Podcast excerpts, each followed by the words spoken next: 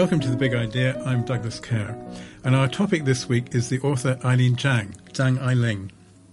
Born in Shanghai in 1920, she was a novelist, a short story writer, essayist, and translator, and now is recognized as one of the most important of modern Chinese writers. She is associated especially with the city of Shanghai, but also with Hong Kong, and she was a student at Hong Kong University at the time of the Japanese invasion in 1941. She wrote about this in her fiction, and indeed her fictional writing often draws closely on her own experience, whether of her extraordinary and turbulent family and emotional life, or of the vicissitudes of the time she lived in, a time of wars and revolution that engulfed Chinese people and precipitated her own restless and migratory career.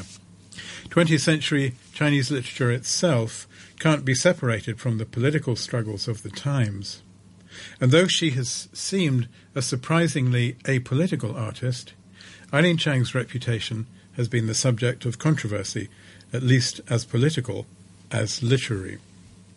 So I'm joined today by two readers of Eileen Chang's work, a scholar and a novelist. Nicole Huang is professor of modern Chinese literature and visual culture at the University of Wisconsin, and she's the author, among other things, of Writing Against the Turmoil, Eileen Chang and the Popular Culture of Occupied Shanghai. Chan Koonchung is an author, journalist, and environmental activist. His work includes the novels translated into English as The Fat Years and The Unbearable Dream World of Champa the Driver. So I want to start, as it were, at the end by asking each of you a simple question, and that is, in your opinion, what's the best thing about Eileen Chang's work? I'm going to ask you first, Nicole. Okay. Um, as we know that she came to fame in the wartime occupied Shanghai. Um, she does talk about war. She does talk about occupation. She did write about it. Uh, to me, she's at her best when she juxtaposes the external reality, uh, the brutal external reality, with uh, the intricacies of a domestic and a private life. That's why I think she is at her best. And the most profound moments came uh, when, despite all that's been going on in the outside world, as she writes. The air raids, blockades, hunger, the death, scarcity. Um, but the life seemed to be going on and at its own pace. Um, she's at her best when she's writing about this inward journey, this uh, entanglement of the inward journey with a persistent effort to come to terms with a violent century, the violent 20th century. Although it's not always explicit, but she does write about it uh, uh, obliquely, mm. not explicitly. That I think is she, you know, her as a writer at her very best. This is yeah. something we'll be talking some more yeah. about how she deals with, with public events right. and so on. Right. Uh, Chan Kun do you endorse that? Um, yes, I would. Um, uh, but I didn't realize at uh, at the time I, I read her. Um, mm. You know, I, I, was a normal Hong Kong um, um, young person, mm. and, and I didn't read read uh, didn't read that, that many um, serious novels, except martial arts serial um, yes. drama romance. Mm. So until how, how I was you? at university, uh-huh. and then um, by year one, I, I, I would think I, I, need to be more profound in many ways. So I I try to um, to read up, and one of the earliest novels that I read happened to be the short fiction collection mm-hmm. of Eileen Chang from Taiwan. I've never read something like this. It's a, a world to me.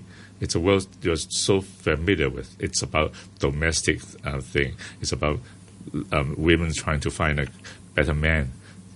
All these common themes mm. that probably you, you will find in other Mills and Boon's uh, novels too. But it's different. It's the language, and it's really enchanting. And that opened a, a, a, my sense of how Chinese um, novels can be written. So it's interesting that you you both talking about ways in which you recognize something. Mm in oh, her. Yes. She's writing Recognize about, the word. Yes. She's writing about modern Chinese people. But what really seems to have turned you on in particular, Chan Koonchung, is, is the language. You know, it's not um, simple colloquial language. It's a mix of um, older type of so-called 白话, the old old uh, plain language Mm. of Ming and Qing um, uh, fictions, and as well as some some um, really innovative mix of words that sort of inspire me of the potential of writing different kinds of Chinese. This gives us an introduction to where I want to go next, and that is to try and give a bit of context about her writing, because Koonchung has already started talking about the kind of modern Chinese that, that she uses. And this is a huge issue, is it not, in Chinese literary history in the early part of the 20th century. So, Nicole, can you help us a bit with that? Um, what's going on in Chinese writing at the time when, when Eileen Zhang is growing up and learning to be a writer? Okay, when she was growing up, of course, she was born in 1920. Um, the modern Chinese literature was in the phase of the so-called post-May 4th literature. So there had already been a canon. There had been a lyric canon. There had been a new literature. There's been a master narrative of a time. And when she came to writing, um, that was the Japanese occupied Shanghai after she returned to Shanghai, found a war-ridden Hong Kong, right? Um, that uh, narrative of the time, the grand narrative of the time, was about war, was about revolution, was about drastic urban and rural transformations. Did she write about them? I think she did on one level. She did on one level, obliquely, but she chose to write about it differently. Um, so she certainly demonstrated no interest in writing a comprehensive account of war, of resistance, or individual awareness, consciousness. And there, you wouldn't find heroes and villains in sharp contrast in her writing, right? So she she's not interested in all that, but she does write about war. She does about uh, write about the destructions, the personal upheavals, uh, and so I actually I've written about how her wartime narrative is a kind of alternative narrative that forms a contrast to master narrative of her time, Okay. Now, she's born in 1920. 1920. So she belongs exactly to the generation that follows the, the May 4th Right. movement, 1919, am I right? Right. When I think of the May 4th movement, I think of, well, lots of things, but one thing Yeah. is that the writers of the May 4th want to write about China. It's, they want to produce a national, a new kind of national literature. Right. Is that right?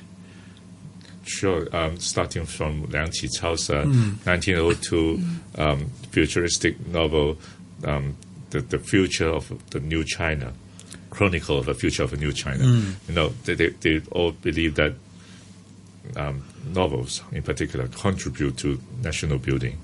So that that although their writing may be about private lives and love affairs and so on, at the back of it is this sense of something going on in the nation, a renewal going on in the nation that they want to record and, and contribute to. Yep. Now, I want to get back from there to this question of language, which, which you raised, because the other thing that I, I mean, I don't know much about the May Fourth movement, but the other thing I know about it is that there's a language revolution in the way that literary work is written, Yeah. right? Yeah. So when Eileen Chang, when did she start writing? She was a teenager, wasn't she, when she started? She started writing. She actually first started writing in English. You know, her writer's career actually. Okay. began with writing uh, for an Anglophone uh, So here- reading. here's another readership. complication. It's complication. She really had a very mixed, very hybrid education coming up. Yes, she was born in the post May 4th China, and she had read all the canonical works of the May 4th generation, but she also had a bilingual education growing up in Hong Kong, um, not Hong Kong, not Shanghai, and she also had college education. Part of that college education in Hong Kong, so the bilingual upbringing and the fact that when she first started writing, that was 1941 when she returned from Hong Kong. Uh, she wrote for the English language journal. It was actually the Nazi backed English This is in language journal. Yeah, 20th century. She wrote short prose uh, to talk about tidbits of life. She wrote film reviews, drama reviews. I would like, before we get to Okay. Hong Kong and Shanghai, to talk a little bit about her upbringing and, and her family, because this Mm-hmm. is so important to her writing. And again and again and again, she comes Mm-hmm. back to these sort of basic archetypal Right. characters, right? The Mm-hmm. mother, the daughter, and so on. Um, she seems to be a very, very autobiographical writer. Mm-hmm. Sure. Um, toward the end of her life, the last work he, he she produced was again about her earlier years, and the the, the two English um, uh, novels she produced was also about um, the formative years and Mm-hmm.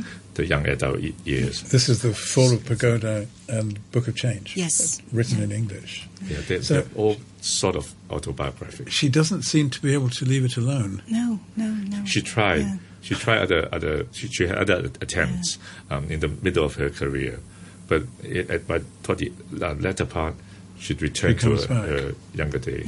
Yeah. Okay, let's just hear the, the headlines of the, the kind of material that she's talking about. It's really to do with the parent, it's really to do with the mother, isn't it? But in particular, but probably also the father side. Yeah. But the mother really make a big impression on her, definitely. Yeah. She had a stepfather. Hmm. She was from a very um, celebrated family on the on the on the mother's side, right? Oh, on both sides. On both sides, Yeah, the yes, yes, father's side. Um, the a ri- father's rich side. family or a cultured family? Uh, Mandarin dy- uh, from from the Qing dynasties of stuff. Okay. yeah. So aristocratic, but decaying. Decayed. aristocrat, they're the decaying best. aristocracy. yeah, so she definitely had that. And the father was an opium addict. And in the, the, the autobiographical details of her childhood came out first in her essays that she wrote in the 1940s uh, in the collection called Liu Yan or Written on Water. That's my translation. Um, so it came out uh, bits by bits in some of her earlier essays about a father that was an opium addict and a mother who was absent, a mother who was a flamboyant, Rather uh, global bohemian trouter, figure. bohemian Oh, yes. figure. Her mother was everywhere. Yeah, the mother was um, everywhere. Her mother was quite a character. Right. And um, uh, uh, it's almost incomprehensible how a mother would behave like Yeah. that to a daughter. Um, compared to her mother, she was quite timid and tame. The mother was sort of wild. Yeah. Uh, though the aunt, too, Yeah. for a while followed the mother, but uh, eventually it was the aunt sort of stabilized her. Right. Yeah. Yeah. So they seem to have been close, mother and daughter, and, and yet it was very difficult. Mm, it was a Relationship. complicated relationship. I think uh, Eileen Zhang had this yearning, this perpetual yearning for this absent mother, and yet it was the mother who really was the source of much of her torment, childhood torment, as well as torments that she experienced as a grown up. And those are the details that came out. What's the story about her being locked up? Oh, the lockup. It has to do with the father. Father- yeah. father locked her up. Yeah. Yeah. The And men, I mean, in, in, in Eileen Zhang's, probably um, he, she has a special take on men, right? Mm-hmm. Probably that also came Mm. from the father's in the, the infatual and, or uh, effeminated father. It had to do with the role of a, a stepmother. Uh, the father remarried and the stepmother, and this also came out in one of her earlier essays that she contradicted her stepmother. Therefore, this resulted in brutal beating, uh, with being her being locked up, and she It's a finally horrifying escaped. story, isn't it? Yes, it was a horrifying story, and that's the kind of thing. I mean, she had this tormented childhood, as you were both saying, that she seemed unable to let go of it, and it came back many, many times over in and repeated retelling of these experiences in her later decades. Yeah. Okay, so but let's not leave her fixated in her childhood because I Yes. interrupted you, Nicole. Yeah. You were taking the story further on. Mm. She becomes a student. She comes to Hong Kong. She's f- here for what is it, three years? Mm. She's here from 1939 to 1941. And then the Japanese invade. Yes. her studies are interrupted. She never got a degree. And she manages to get back to Shanghai. Mm-hmm. And this then this seems to be the great period of success in her life. Yes. When she's back in Shanghai, she's Yeah. publishing stories and essays and things. She becomes a bit of a celebrity. Very brief, three years and eight months. Mm-hmm. That was the period of Japanese occupation of Shanghai, and that was the creative height of Eileen Zhang's career. That Yeah. wa- was also the first book I read about her. I mean, her first work that I've read, the short stories, Mm-hmm. a collection of short stories. Mm-hmm. How is she dealing? So, Shanghai in the- in the 40s Mm-hmm. under the Japanese, it's a very fraught um, Mm-hmm. Yes. situation. How is she dealing with the? As I, I said at the beginning that she's considered not a very political writer, and yet these are important public themes all round about her. Yeah. How do they show up in her work? Well, um, in a way, probably that liberated her, because you, you see, there was pressure to write about the um, um, the, the pursuit of uh, uh, uh, building a nation and resisting the Japanese, and or uh, um, trying to to have a progressive stand um, against the Kuomintang nationalist rule at that time Yeah. the, the Japanese didn't allow these de- debates in, in, in the occupied China. So, uh, literati in that time, during that time, can write about things that people would think are too mild or personal for, uh, for the public good. So, without this pressure on the public good, she turned to domestic issues and Oh, uh, uh, and men and women uh, dialectics, you know, and that is why somebody said he is against the current. What's the current? The May Fourth movement canonical current, which is more about national building and resistance to foreign invasion. So that's that's very interesting. So you're suggesting that she, as it were, turns back into the private, partly because that's that's where she's got some freedom. Yes, that's a, uh, one of the things you are allowed to do Yes. under uh, the Japanese occupation. Yeah. And yet her stories do deal with political matters, don't they? Well, it does. I th- I think uh, a lot of people said that she wasn't political. I, in fact, think that she has this very shrewd sense of politics. She had this insight at such a young age that this three years and eight months of Japanese oc- occupation was her opportunity. And many of her seniors in the literary circles at the time told her not to publish during that time because of these associations with Japanese backed publication channels. But she said it cannot wait. Cannot wait. Now. Get famous right away, quickly. Cannot wait. So she did. She did publish a collection of short fiction, as Mr. Chen was saying. It's called the Romances or 传奇, followed by a collection of short prose called Liu Yan or Written on Water. And those two collections are still widely regarded as some of her best writings that she yet completed. she yeah. suffers from this later, doesn't she? She did. Af- after the, the Japanese are defeated, yeah. the revolution, Yeah. her, she's criticized as being unpatriotic. Would that be a right Well, word? that had to be uh, had to do with her association, um, both on personal level and on professional level. Personally, she briefly married a key figure in the collaboration as the government, uh, Hu Lancheng. Professionally, she published in Japanese-backed uh, journals and publications. So those are the things that she could not shake off in the post-war years. So she was politically stigmatized in the post-war years. She even wrote about her um, encounter with a, a literary figure in Shanghai, and this figure almost took advantage of her at a, at a, at a in a bus. When they were riding a, the same bus, and she said, "Because I was associated with um, this collaborative figure, they think they can molest me." Uh, be- because I, I, I was one of Yeah. the, the about, about among among the collaboration camp, So she was vulnerable vulnerable. Yes. in terms of her reputation. And this is the time, and the I suppose the work that most people know of Eileen Chang is the story Lust Caution, which became a famous film. And that deals with some of these themes, does it not? Uh, Lust Caution, interesting. The film, the Ang Lee film, in fact, was based on a rather obscure story by Eileen Zhang that she first wrote when she came back to Hong Kong in 1952.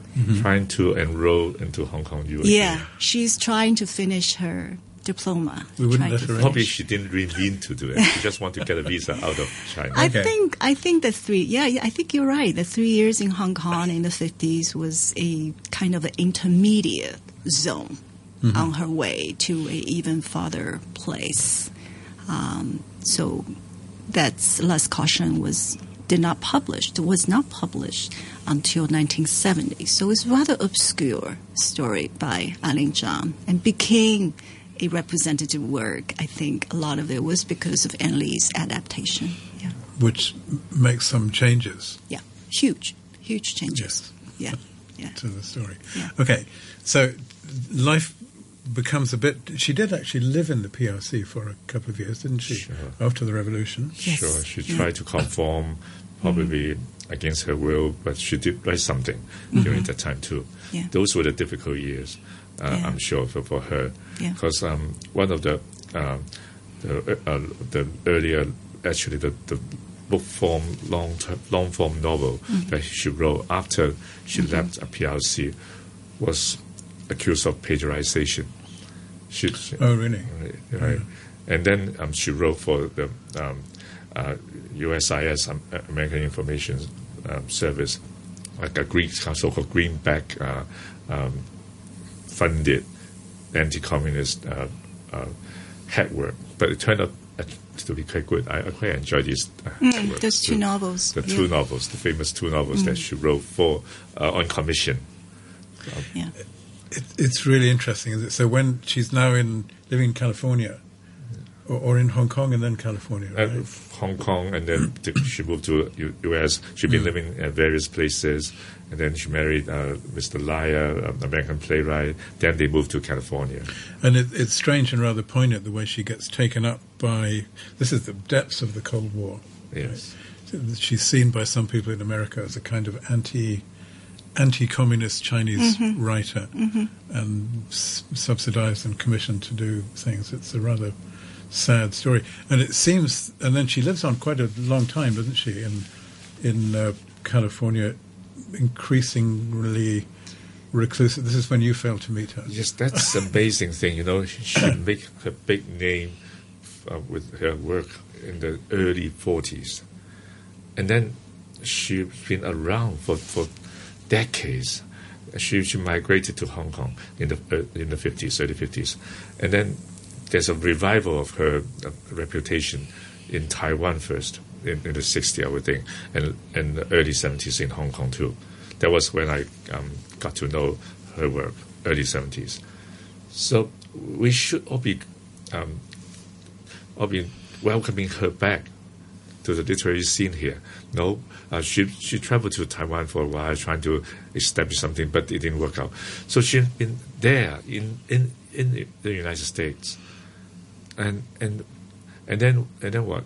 Um, she didn't meet that meet the, the her, her readers at all, and then um, I, I I adapted uh, her 1943 novel, maybe um, Love in the Fallen City, into um, into a stage play uh, by Hong Kong Repertoire, and uh, that was 1987. They put on the the, the, the, the play on uh, in 1987 through um, uh, Zhang Ailing's friend Song Qi, Lin Yiliang, um, Song Qi. Stephen Soong. Stephen Soong in- Uh, in so, Hong Kong. In Hong Kong. So uh, I should uh, be able to ask Mr. Song Qi to sort of introduce me to to Lin- uh, Eileen Zhang. I will be I will be I will be into American Maritimes. So I didn't really look her up. She has a reputation of turning people out down and um, refusing to, to meet anybody. So I dare not ask. I, I, I always said, said there was a mischance. I should try. I didn't even try. That's a poignant story, and it's interesting how people. I mean, she she had been very famous in her time, but presumably the reputation was still there. She lived a reclusive life um, in her American decades, that's for sure. But still yeah. writing. Uh, still writing. And for the longest time, we thought her creative life had stopped. Mm-hmm. And that view was changed drastically with the recent excavation of an unpublished manuscript, one after another, um, that came to light.